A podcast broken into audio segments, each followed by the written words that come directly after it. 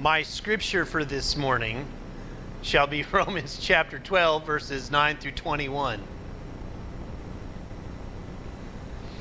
Let love be genuine. Hate what is evil. Hold fast to what is good. Love one another with mutual affection. Outdo one another in showing honor. Do not lag in zeal. Be ardent in spirit. Serve the Lord. Rejoice in hope. Be patient in suffering. Persevere in prayer. Contribute to the needs of the saints. Extend hospitality to strangers. Bless those who persecute you. Bless, and this is the fun part do not curse them. Rejoice with those who rejoice. Weep with those who weep. Live in harmony with one another. Do not be haughty, but associate with the lowly. Do not claim to be wiser than you are. Do not repay anyone evil for evil, but take thought for what is noble in the sight of all. If it is possible, so far as it depends on you, live peaceably with all. Beloved, never avenge yourselves, but leave room for the wrath of God. Thanks, Paul. For it is written, Vengeance is mine, I will repay, says the Lord. No. If your enemies are hungry, feed them. If, you're, if they are thirsty, give them something to drink. But for by doing this, you will heap burning coals on their heads. Do not be overcome by evil, but overcome evil with good. May God bless the reading of God's Holy Scripture. Amen. Now, uh, when I usually read this passage of Scripture, I usually start off with saying, so Paul gives you all of the, the things that you're supposed to do, and then he says, oh, by the way, don't worry about the ones that do it the wrong way because, well, God's got them and God will wipe them from the face of the earth. And so don't worry, you just keep your heads up, do your job, and everything will be fine. It's the other part that's wrong with this is, is that this is a, a mission impossible. Right? It reminds me literally of the old TV show or movie where the mission is clear. You get to do all of this impossible stuff, and you have to get it done in a certain amount of time. Oh, and by the way, this message is going to explode in 10 seconds. And then you throw it into the trash and you run away. Because if we really get into this passage of Scripture, everything that Paul is suggesting to the church is not just hard, it's almost impossible. When we dig deeper into this, for, it forms a roadmap for us as Christians, guiding us toward a life filled with, he uses the word genuine love. As we explore today, it'll challenge and inspire, and ultimately, hopefully, it'll call us out to live our faith in practical ways. So let's start from the beginning. The character building aspects of this. The passage before us is a treasure trove of character building ideals, the goals of what it means to be a Christian, and the Christian actions that come along with it. Paul would call this maybe a divine blueprint for living out our faith in a tangible and meaningful way. But I, I need to make sure that I, I say this that these ideals are not merely a suggestion, they are imperative, according to Paul. Instructions for how we should conduct ourselves as followers of Jesus. So, how does he tell us these things? Well, first off, he, he does it in a very Pauline way, just short sentences, and he uses action verbs. He doesn't hold back. Paul presents these ideas in short, concise sentences filled with action verbs. He, he does this to emphasize the urgency and immediacy of our response to God's agape love. These action verbs compel us, as well as the church of the first century, to action, reminding us that our faith is not passive, but it's active. Not theoretical, but practical. The bottom line is this authentic love. At the core of all of these ideals lies the principle of authentic love. Now, I don't know how many of you know this, but as of August 17th, I've started my seventh year here. And if there's anything that I want you to get from the next 47 years while I'm here, until you kick me out the door, kicking and screaming, is, is that love is the driving force behind everything we do as Christians. Let me, let me make sure you hear me say that again. Love is the driving force in everything we do as Christians. It can't be superficial. It cannot be self serving, but it has to be genuine and frankly sacrificial to give up of myself for the common good. It should seek the common good of the community, putting others before ourselves. This is the essence of the Christian faith. Whether we like it or not. To honor one another means that I honor you above myself. I love you sometimes more than the love I should show myself. It's, a, it's amazing to me when we talk about this. When Paul is talking about this, he, he just gets done telling us how we can live as Christians with uh, true spiritual acts of our faith. When he's talking about this, he's, he's including all of the children of God. Because up until this point, there's this understanding that there's the, the Jewish culture that has been given a promise by God that they will be outnumber the stars of the sky and the sands of the sea, right? This is his thing. This is the connection for us, the Gentiles. The promise that's been extended to us through Jesus Christ. That type of love can only be given to us by God. No human being can show that type of love to another human being. You can love another human being, but you can't love them in the ways that God loves you. We can strive for it. And how do we do that? Well, we do it with our spiritual gifts, our talents, and our actions, and they should all find their purpose in fulfillment in genuine love. Love is the unifying force that brings coherence to our Christian journey. But it's practical. I, I, think sometimes we think it's, it's so far out that we can't reach or we can't grasp it it's not a mere emotion or sentiment. Uh, it's, it's agape love, a love that is practical and caring. Goes beyond feelings or desires, and it extends to, to tangible acts of kindness and compassion. The early church embodied this kind of love as, as we see it in 1 Thessalonians chapter 4, that they cared for each other's needs and their love was evident in their actions, Paul says. I, I want to talk about this for just a second.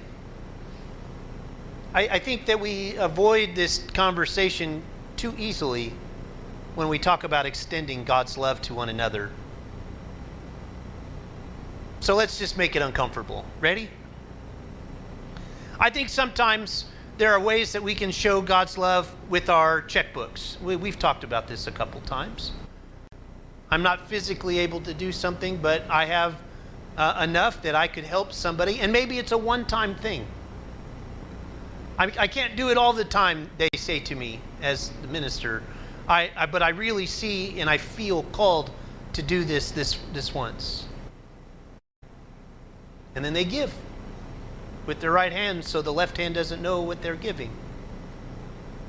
And it's monumental. I mean, whether it's $20 or $20,000 It's a massive gift from their heart. There are those that give from their backs. They might not have $20, but they're helping rebuild houses. They're taking care of those that are hungry. They're building ramps for people to have wheelchair access to their homes. They might not be able to physically give anything from their pocketbook, but by God, they're able to do it with their backs and their hands and their hard work. There are those that have talent, that they express their God given gifts through music, or uh, maybe it's working with children, or maybe it's, uh, it's leading in leadership. However, the gifts that they've been given, they give back to God in such a way because God loved them so much. They want others to feel that love from God, not from themselves, you see. It's like that old adage I always say, my mom said when I was a kid if I sing for the applause in a sanctuary, then I'm doing it for the wrong reason. I want God to hear my voice. There are those that are amongst us that might not be able to do anything with their back or their checkbook or uh, any of the other things that I have, but they'll take care of our community's needs. Maybe it's picking somebody up and taking them to the doctor. Maybe it's picking up their prescriptions and bringing it to their home. Maybe it's going and getting their food and bringing it to their house. There's, there's so many ways that all of you can be involved, and I have witnessed sharing God's genuine love. Love that does good. Love is not content with mere words. It expresses itself in deeds that uplift and bless those around us. It is a force that drives us to care for the physical, emotional, and spiritual needs of others. And it transcends anything that makes common sense in everyday life.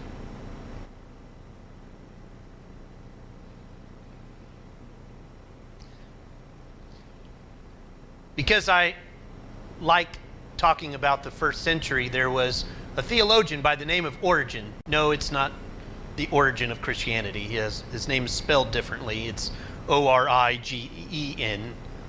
But he's an early Christian theologian from the first and second century that writes, that reminds us that our love should be directed toward God and aligned with God's desires.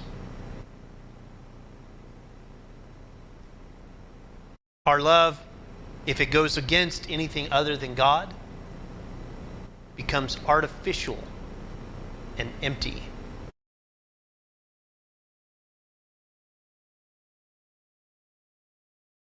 Yep, I'm changing. My Sunday school class messed me up. We were talking about this true love understanding. And I didn't say this at the first service because my, eight, my Sunday school class uh, really made me aware of this when they asked the question in the first century, did they love the way that we do today?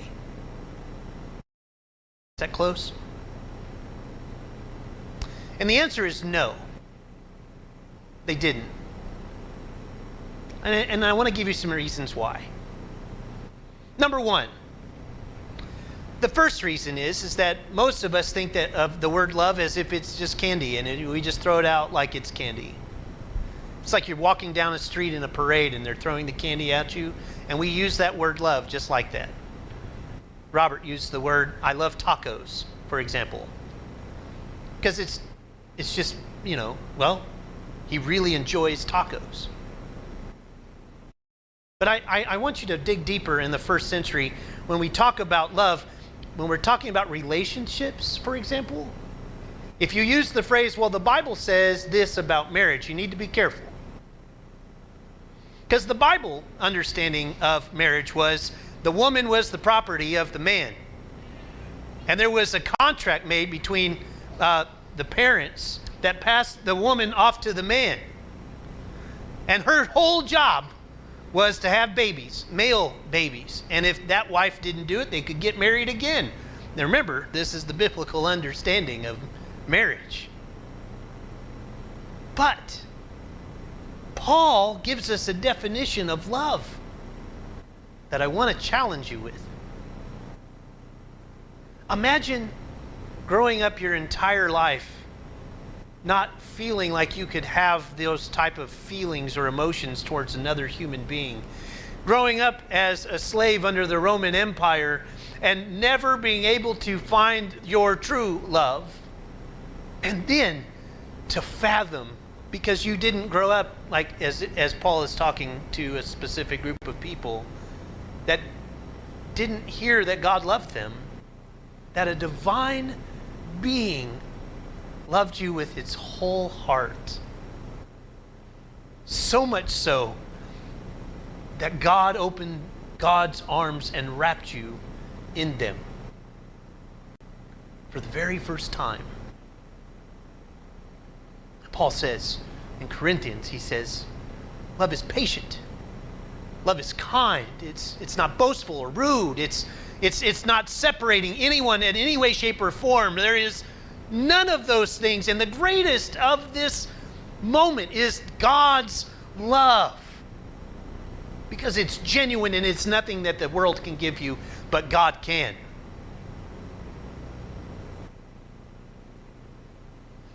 And that is the love that they're hearing about for the very first time in the first century. And they get to live it out. And you know what? You can see the evidence in it in this sanctuary this morning because that love evidently continued to grow in the name of Jesus Christ. Because why would you be here this morning without that love? Why would we be having these conversations? Now, here's the part that we need to come into a summation with. This is all about relationships with one another. As a community of faith and loving your community in one way or the other, we have to love all of God's creation in the way that God loves us, even though we don't feel like we're deserving of it. So I'm going to ask you to do something a little weird. Uh, every morning at about 8:15, whether I'm here in the sanctuary or I'm in my truck, I do a spiritual practice, which is my prayer time. I'm not boasting, I'm just telling you this is what I do. And when I was preparing my sermon for this week, I figured out that this is a 20 second practice that I would like for each of you to try in your own prayer lives. Now, you don't have to do it, but for this morning, just uh, give me the opportunity to go through it with you. So, get ready, put your seatbelts on, put your trays up in their upright positions. We're going for a ride. I would like for you for just a second to close your eyes. Don't worry, I am looking. Now, while you have your eyes closed, I want you to think about your friends, your family, and your community. What relationship in your life needs the lesson of genuine love the most? You got them in your head? Now, I want you to take a moment of silence to seek God's forgiveness, understanding, patience, and power for that relationship. And I'm going to give you about 10 seconds. Ready? Go.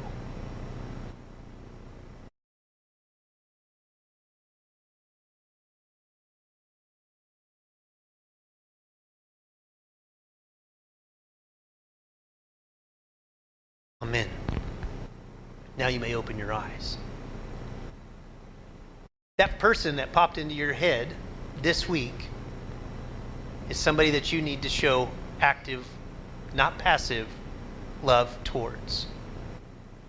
Somehow, some way, it's your opportunity to do that this morning or this week.